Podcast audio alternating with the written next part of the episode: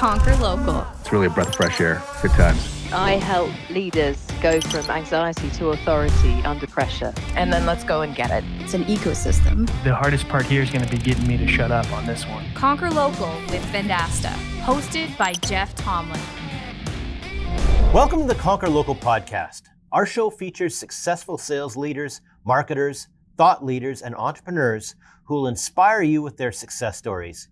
Each episode is packed with practical strategies as our guests share their secrets to achieving their dreams. Listen in to learn the highlights of their remarkable accomplishments and get tips to revamp, rework, and reimagine your business. Whether you're a small business owner, marketer, or aspiring entrepreneur, the Conquer Local podcast is your ultimate guide to dominating your local market. Tune in now to take your business to the next level. I'm Jeff Tomlin, and on this episode, we're pleased to welcome Brenden Kumarasamy. Brenden is a founder of MasterTalk, a YouTube channel dedicated to helping people master public speaking and communication. He started at 19 years old coaching others on impactful speaking during business competitions and noticed a lack of accessible resources for effective communication. This led him to create MasterTalk, offering free videos to empower individuals who couldn't afford personal coaching. Brenden's mission is to make every person an exceptional communicator, regardless of age or financial means, striving to unlock the potential of individuals and enable them to confidently share their ideas with the world.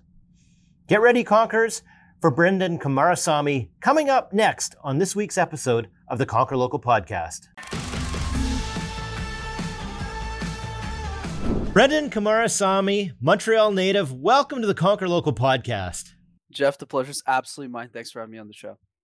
Hey, so let's dive right into it. You've got a platform to help people hone their public speaking skills. Um, it's called uh, MasterTalk. You, you, know, you got started uh, in this space, you know, fairly young. Um, what inspired you to get started, and what inspired you to start MasterTalk? Yeah, for sure, Jeff. It's great to be on the show. Thanks for having me. So, yeah, for me, the story started in college, Jeff. Since since we're all Canadian here, I, I studied at Concordia University in Montreal in accounting. Funny enough, I thought I was a numbers guy, and that I was going to be crunching numbers the rest of my life. And my dream when I was a 19 year old kid, Jeff, was to get a job at one of the big four accounting firms. If I could land a job at Price Waterhouse Coopers or Deloitte, at KPMG or EY, my life would be set. So I started this bachelor's degree, Jeff and I find out about these things called case competitions. Think of it like professional sports, but for nerds. So other guys my age are playing basketball or rugby or soccer. Probably not a sport I was into. I did presentations competitively. And that's how I learned how to speak fairly early in my career. And then as I got older, I started coaching a bunch of students on how to communicate so that they could win competitions. And I accidentally developed a gift and helping other people in how to speak. So then in 2019, I had the idea of just saying, why don't I just create free videos while I'm working my full time job at IBM? And I just start making videos in my basement. And then a few years later, it turned into something I never could have imagined. Uh, Brenden, so jumping from accounting to public speaking almost feels like going from badminton to professional wrestling. Like, I didn't expect that. So uh, can't. So t- tell me, like, what's been some of the most rewarding things that uh, you've had about your your journey so far here? For sure, Jeff. And I love the analogy. I definitely went from badminton to professional wrestling. It's very well articulated and well said. You know, I think for me, Jeff, what what really lights me up in the morning is that I really believe at the core of who I am that the work I do is really helping other people. Especially when I got started, you know, one of the challenges I saw with the communication space is a lot of the language and the wording was really negative. You know, the only thing scarier than death is public speaking, or Jerry Seinfeld's quote, you know, I'd rather be in the casket than give the eulogy. It's just these words that is ingrained in our culture make us believe as a society that communication should be scary that it should be something you don't want to get better at. Whereas in my case, you know, going back to accounting, that wasn't the only struggle. I have a math degree, I have a crooked left arm. I grew up in Montreal, since you know very well, Jeff, is a city where you need to know how to speak French, which I didn't know a single word of. So my parents put me in French school to learn it. And every time I got up on a classroom to give a presentation, I'd be scared out of my wits. So if I could be such a great communicator, my belief is that anyone listening to this podcast can definitely get better at communication too. Well, to, to your point, uh, public speaking is terrifying for a lot of people. So, talk to us a little bit about so what what are, what are some of the steps that people can take to start to quell some of the fear of getting in front of people? For sure, Jeff. You know, there's two parts to that.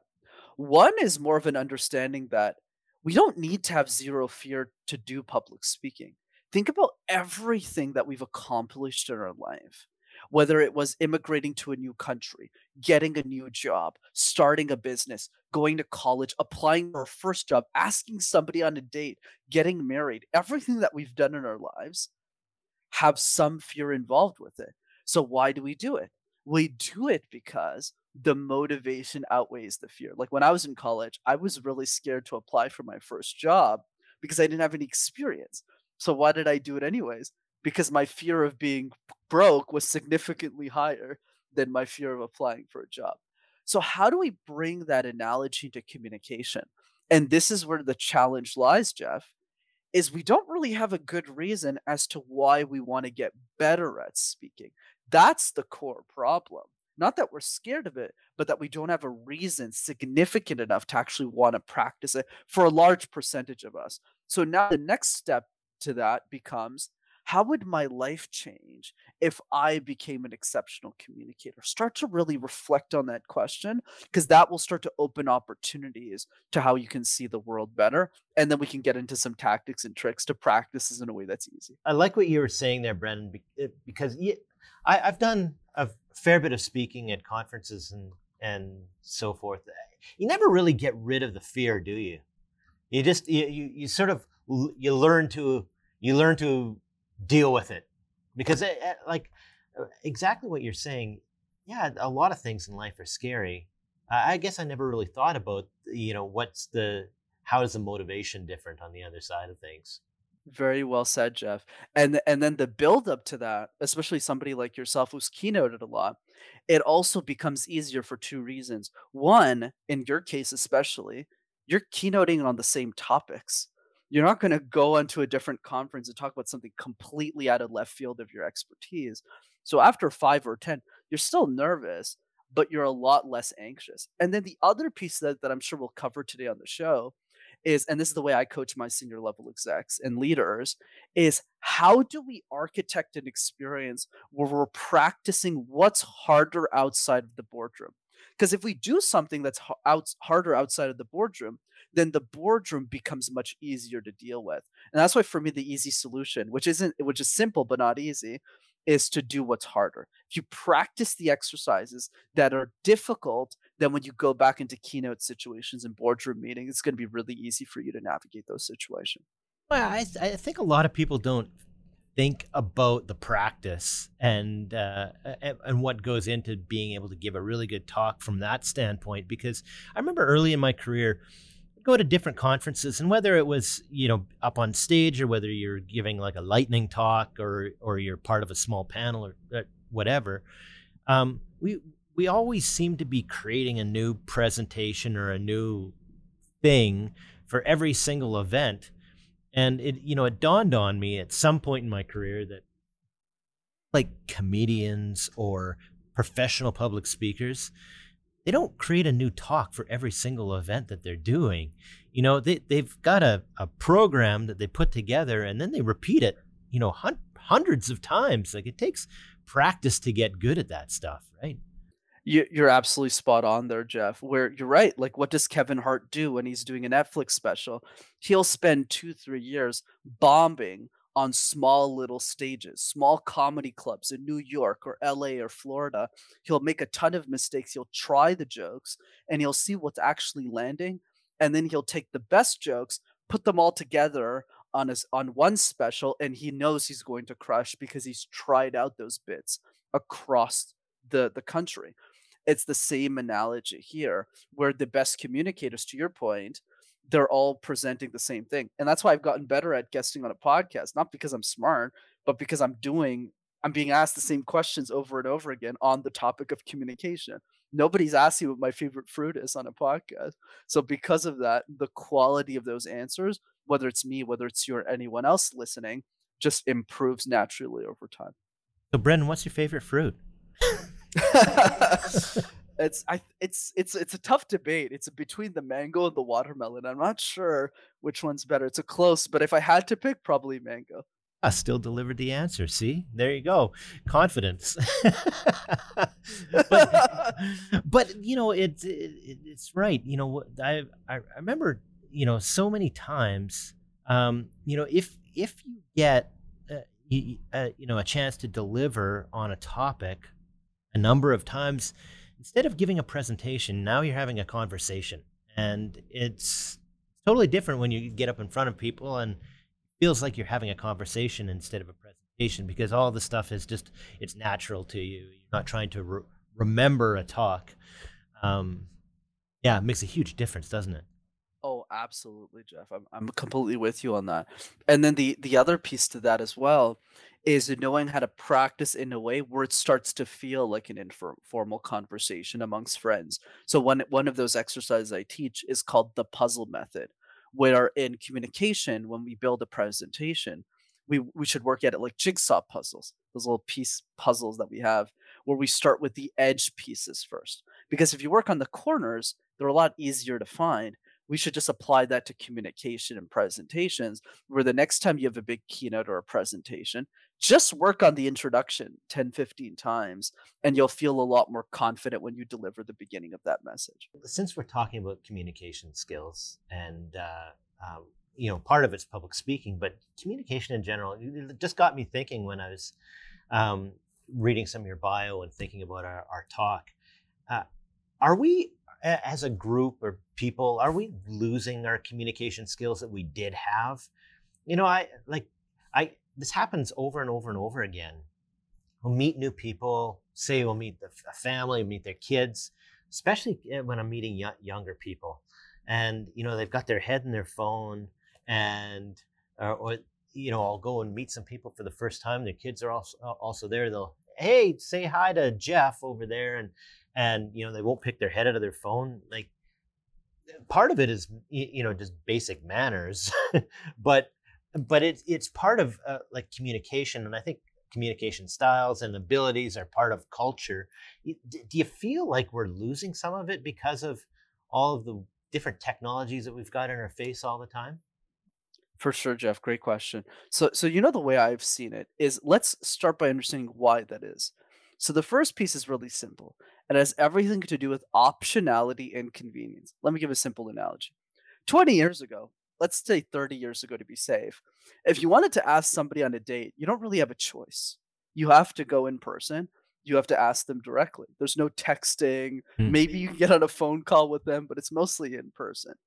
Whereas today, if you have the option, hence optionality, of choosing between getting rejected in person or just swiping through an app, you're going to pick the easier option. Not because the generations are different, but because as human beings, when we're given more convenient options, kind of like Uber Eats or DoorDash versus going out and actually picking up the food, we'll always opt for the more convenient option. Except the difference now with this generation, Jeff, as you can probably guess, is those options are handed to them at the beginning of their life. So naturally, they're going to pick the most convenient option, not because they're a different generation, but because they're human beings and that's what they'll do.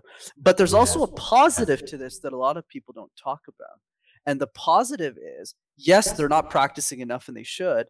But the benefit is it's a lot easier for them to be connected to the whole world and meet people that they otherwise never would have met in their life. And that also leads to a lot of magic as well does lead to magic. It, uh, but yeah, I gotta say, it feels like we're losing some of the the one-on-one magic uh, that you know that happens when people aren't distracted by all of the other things that they should be doing. I don't know. Maybe, maybe it's I'm a little bit pessimistic that way, but uh, um, but uh, I I hear what you're saying about uh, optionality and convenience, and and you know that you know it becomes a habit, um, especially you know, it's it's pe- people's human nature to to lean toward things that are convenient and, and obvious. Um, so you were you you were just talking about Kevin Hart and and uh, um, what uh, someone like him would go through to prepare to give a talk. Talk a little bit about the process on uh, of what what you can do to sort of test if your messaging is eh, will resonate with an audience. Absolutely, Jeff. So here's the way I think about this. Communication is like juggling 18 balls at the same time. So one of those balls is eye contact, one of those balls is getting the messaging right, one of those balls is storytelling, one of them is body language, one of them is knowing how to smile, and it gets really confusing really fast. So for me the question has always been what are the few easiest balls to juggle? So one of those balls that I call is like sending video messages. So I get a lot of senior leaders to send video messages to their team members just to show them some appreciation about saying, "Hey, really appreciate the work that you're doing for this company." That's an easy way to practice. Another one is the question drill, where you'll pick a question. Here's what I like to do as well is like you'll pull up an interview of someone with the same title as you or two titles above you and you'll listen to their interview. You'll take notes on every question the interview asked them, and then you flip it back and you say, "Hey, if they were asking me those questions, how would I answer them?" So that's the question drill. It's really easy to practice. And the random word exercise. You take a word like egg fruit. Egg fruit makes no sense. Egg roll or fruit or envelope, and you create random 60 second presentations that helps you deal with uncertainty. But to your point about messaging, what it really comes down to, Jeff, is taking a step back and just asking yourself this simple question to your audience what is most important to you around X topic and why? And just sit back and listen. And the answers they give you is what you feed into your presentation. I like the idea of the the, the quick sixty second talks on a spontaneous type of, of topic. Um, you, you know, just in the pre-show, we were talking about you know how how we've first started thinking about public speaking and whatnot. And I I'd shared with you um, when I got out of university, I did Toastmasters for a few years, and one of the things that they did were these sort of quick lightning topics where you would have 30 to 60 seconds. You'd give a, a, a topic to somebody on the spur of the moment, and they would have to talk about that um, just off the top of their head, not or off the cuff. And it's incredibly effective to help people work through eliminating their thinking words and being able to talk fluidly and form thoughts quickly uh, on the go and make it sound like you know what you're talking about. Uh, but your your thinking it seems like when you get good at it seems to slow down a little bit and you get to process the information faster and then the 30 60 seconds flies by. Very well said. I, I completely agree with that jeff and the difference in table topics which which is what you're referring to in toastmasters versus like the random word exercise is that the random word exercise is easier to practice. So in Toast, toastmasters is a great organization but i highly recommend i think it's great especially for people who can't afford like an executive speech coach like me. I think it's a great great great way to get started. But the thing with table topics is because you have to switch questions all the time when you're outside of the meetings, you don't really do it anymore. Whereas with the random word exercise, what I like about it for beginners is you could do this anytime, like light bulb, home, blanket, yoga mat.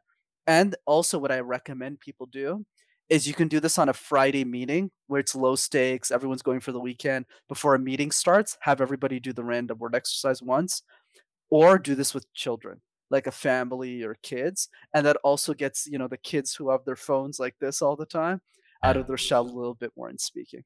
I, I like your idea about um, videoing yourself and uh, or sending a video message and and testing it that way. Um, you know not not too different from sports. Um, if whether you're golfing or up in, here in canada you're curling or you're doing some type of uh, sport and you people saying curling? Is that really a thing? Yeah but if you videotape yourself uh, you get all sorts of different insights into your your range of motion and uh, what you what you're doing and I, would assume that it's it's no different from uh, from testing your messages uh, and playing back the video and then seeing how the video resonates with other people. I sometimes I, I, I can't like sometimes it's really hard for people to watch themselves on video and uh, but it's great practice isn't it Oh yeah, absolutely, Jeff. Like the video really helps. The only nuance I add to this is you don't need to force yourself to video right away because for a lot of people that can be really intimidating. That's why for me the first step is just hey, do the random word exercise a few times. Try and get to 100 or 50. Do it like 5 times a day for 3 weeks. And then what starts to happen is your internal confidence starts to go up. It starts to increase. So then the other part of that conversation then becomes, okay, how do I get better?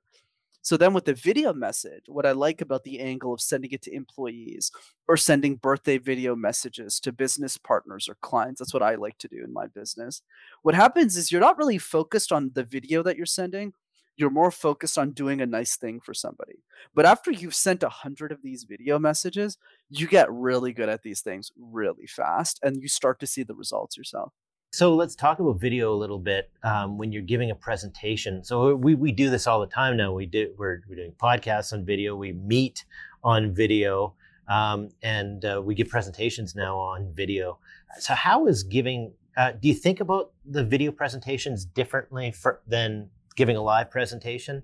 And uh, are the do you practice differently, or do you, do you think about different things when you're trying to master a video talk? Yeah, for sure, Jeff. Great question. So there's a the so in in terms of in person versus like a Zoom call that you're on in a meeting, the practice schedule is pretty similar in terms of the exercises we're working on, but the main differences lies in three main ideas. The first one is eye contact, where when you're in person, you're generally moving your head around to look at the different people in an audience. Whereas when you're online, whether you're looking at one or 10,000 people, you actually want to look directly at the camera lens because it gives the illusion that you're looking at everyone directly, even if you're looking at the top of the screen. So that's one. The second one is energy. Let's face it, Jeff, it's a lot easier to show up with energy when you're in person because you actually have to shower, you need to be accountable, and you have to give people high fives or hugs. So you show up with a lot more energy. Whereas in per with whereas when you're online, you can wear pajamas, no one will know. Ah, do I need a shower? Do I really need a shower? So because of that, it's a lot harder for us to project energy. So the advice simply becomes get better in person and bring as much of that energy as possible back online. And then finally, the third main difference is accessibility. Let's say I'm giving a presentation in Saskatoon, and then I go, Hey, I really want Jeff's feedback. But since you're sitting in the audience, the friction is very little. I just go up to you and I say, Hey, Jeff, what did you think of the, this presentation? How can I make this better? And we can get a lunch after. But in online presentations, it's very different because the Zoom call just ends. So I actually need to get on a phone call with you to get the feedback that I need. And those are the main three differences I've seen. I, I do like the tip, especially about the energy. Uh, I had a colleague here that was uh, a news anchor for many years. And one thing that she imparted on me is that anytime you're giving a, a talk on, on video, your energy has to be what might feel over the top, but it, it but you have to think that way because of the way it translates to the people on the other side. 100%. So one of the things uh, I know you had mentioned, you have a framework that you teach, and um, to to help practice your talks and help uh, um, the the delivery resonate with the audience. Can you walk through that framework a little bit? Absolutely, Jeff. Happy to. So the framework is really simple when building a talk. The first one is to ask yourself, what is the main objective slash key idea of this presentation? If you're presenting to a group of teenagers on design thinking or marketing, it's very different than presenting to a group of senior level executives on the same topic because your objective with the children is to ha- make sure they have a good time, make sure they have a lot of fun learning about marketing, inspiring them to pursue careers in that topic. Whereas when you're talking to senior executives, the goal might be generating leads, it might be generating more business, it might be showing yourself as an authority in that space to make sure everyone else in the industry knows who you are from a personal branding perspective. So notice how the same topic could have completely different objectives and key ideas. So that's the first step is getting clarity on what's the main goal here. Like for me, my objective today is really simple. How do I convince anybody listening to this that they can become an exceptional communicator? So that's number one. And then I'll do that through different tactics, which brings us to two. I call this three to defend. So, three to defend means when you're sharing a presentation, most people won't remember most of what you say. So, what you need to do is you need to take a step back and say, if I could only share three points to defend my key idea, to really get people excited about what I have to share, what are those three things and why? And then you write down a bunch of ideas and you'll circle three that you feel make the most sense. I'll give you an example with my keynotes. So, my main three are my personal story. I had a crooked left arm when I was growing up. I still do. And then I had a lot of nerves. I became this. It's my rags to riches story, right? So that's the first one. The second piece is to create and share tips that are so simple that a five year old could do it. So I talked about the random word exercise. I talked about the question drill. I talked about the video message. It's not that hard. And then the third box that I use, whether I'm keynoting or on a podcast like this, is I help people dream about their communication. And that's why you heard the question how would your life change if you're an exceptional communicator? I'm changing the frame from the fear to the excitement. And then the last piece of this framework is called the vision state close. A lot of people, when they close presentations, Jeff, they summarize their points. Okay, here's what we learned this week. Uh, this is what we learned today's presentation. Okay, go off into your weekend. Versus the way I like to close, I'll still summarize some points, but I'll close with how would everybody's lives in the room change if you all implemented what I shared today? And I help them imagine. So I'll say like communication is the accelerant of dreams, and I'll big a bit I'll make a big hurrah around the importance of communication. That's how I'll close. That's my framework. I like that. And I can see the impact that would have on persuasion as well, getting people to think about the, uh, the message. And I love the, the question at the beginning. My gosh, how many conferences that have I been at or conversations where, you know, you you meet meet people at a networking mixer and they walk right up to you, ask very few questions, and they just start pitching, and uh, they haven't thought about, hey, the question, like, what would this person care about? With the, you know, especially in the context of of, of what they do, I love I love starting there. Um, Brenden, if you were to uh, pick out some key takeaways that you want people to uh, to have? I feel like you just summarized them, but uh, what what are some of the key things that you want to leave uh, in the back of the mind of uh, of the audience today? For sure, Jeff. This is great, by the way. Thanks for having me. Super fun. So, two main takeaways that I'd leave the audience with. The first one is if there's only one thing you do from this episode, it's really simple. Book 15 minutes in your calendar every single day to do my easy threes pick a few words, do the random word exercise. Because it's not going to help if you listen to me doing it or Jeff doing it. You need to do it, right? The person who's listening. The second easy three is the question drill.